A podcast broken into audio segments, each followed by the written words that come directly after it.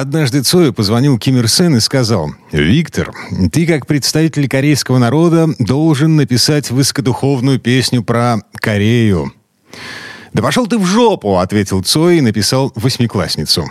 Мамина помада, сапоги старшей сестры Нелегко с тобой, а ты гордишься мной Ты любишь своих кукол и воздушные шары Но в десять ровно мама ждет тебя домой восьмиклассница. На самом деле все было вот так. Лето 1980 года Виктор Цой отчислен из художественного училища имени Серова за разгильдяйство и болтается по Ленинграду без дела. Играет с друзьями на гитарках и ходит в гости. Мне было 15 лет, я готовилась поступать в Штиглицу, училась в училище художественном Серовском. Мы шли в гости к нашему другу на день рождения и встретили у метро Автова Виктора. Ну, мы что-то стали болтать, и Виктор спросил Андрея, кто это такая. Андрей ему сказал, это моя ученица, восьмиклассница. Это Дженни Яснец, ныне дизайнер интерьеров, а тогда 15-летняя девчонка в простеньком сарафане и вручную раскрашенных сандалиях. Сейчас, больше 40 лет спустя, она рассказывает, что на Цоя невозможно было не обратить внимания. Высоченный парень восточной внешности с растрепанными длинными волосами и весь в черном. Я ему, ну, очевидно, нравилась, но я была просто маленькая для него и вообще, потому что я знаю, что он там в каких-то разговорах э, с моей подругой, но я не знаю, я этого ничего не замечала и не видела. Короче говоря, смотрите, мой образ на тот момент, он его очень вдохновил, потому что я выглядела реально, ну, как ребенок, наверное. Поэтому он и спросил, Андрей, кто это такая? И у него, видимо, это все как бы в голове, потому что он потом принес через какое-то время Андрею кассету вот с этой песней. Андрей — это художник Андрей Медведев, с которым Цой учился вместе в художественном училище. А дружба с Женей Яснец продолжалась еще некоторое время. Цой даже приходил к ней на день рождения, когда был уже женат. Подарил стеклянные серьги. Жена Виктора Цоя Марьяна. Они познакомились в классической питерской коммуналке на праздновании двойного дня рождения. Весна 1982 года. Цой Алексей Рыбин еще не группа кино, но уже Гарины гиперболоиды. И они как-то забрели на вечеринку по случаю 23-летия некой Марьяны Радованской. Это по первому мужу. Два года спустя Марьяна и Цой поженились, и все, что это повлекло за собой. Но нет ни одной песни, про которую можно было бы сказать, что Цой написал ее для Марьяны.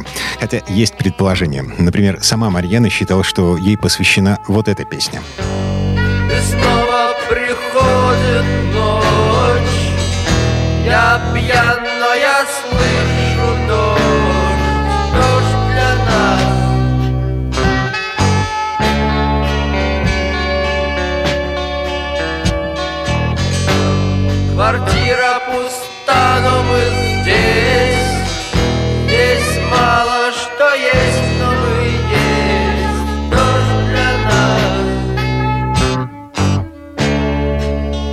рок-н-ролльной тусовке Марьян называли «железной леди» за строгость, жесткость и бескомпромиссность. И все это проявлялось не только на работе, когда Марьяна стал директором группы, но, судя по всему, еще и в личной жизни. Так что никто, по большому счету, не удивился, когда в 1987 году на съемках фильма «Асса» Цой познакомился с ассистенткой второго режиссера по имени Наталья Разлогова и ушел к ней, бросив жену и сына.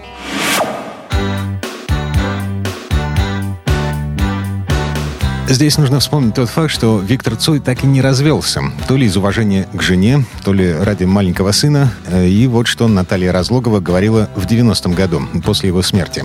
Я не являюсь ни семьей, ни женой Виктора Цоя. У него есть вдова в городе Ленинграде и сын. Я действительно вот с ним очень дружила последние три года его жизни. Мы были близкими друзьями, но мы никогда не были женаты, поэтому я никак не могу оказаться его вдовой.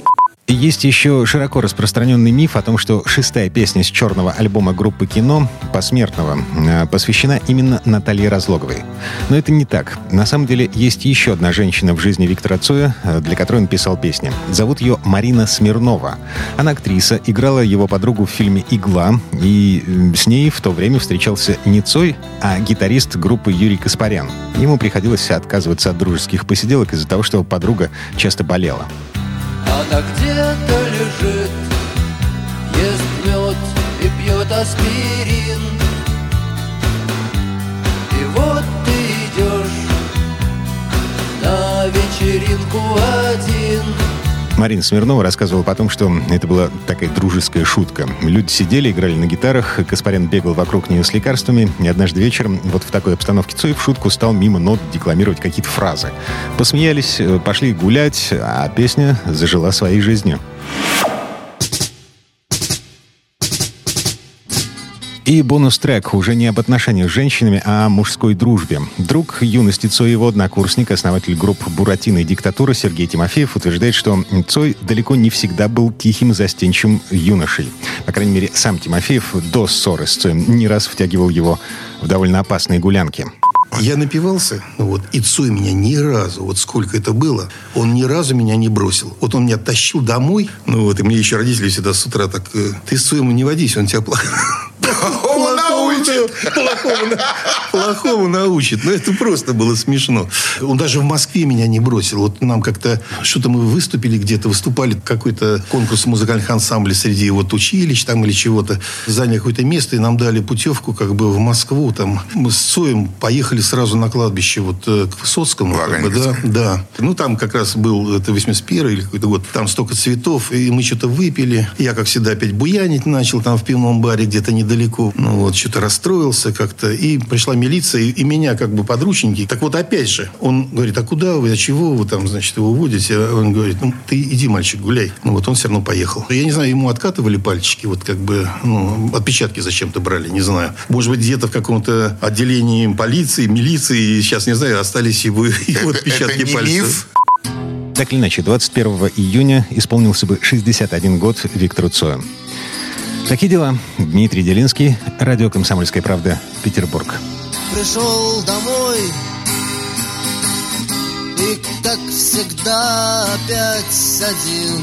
Мой дом пустой. Но зазвонит вдруг телефон. И будут в дверь стучать И с улицы. Кричать Что хватит спать пьяный голос скажет Дай пожрать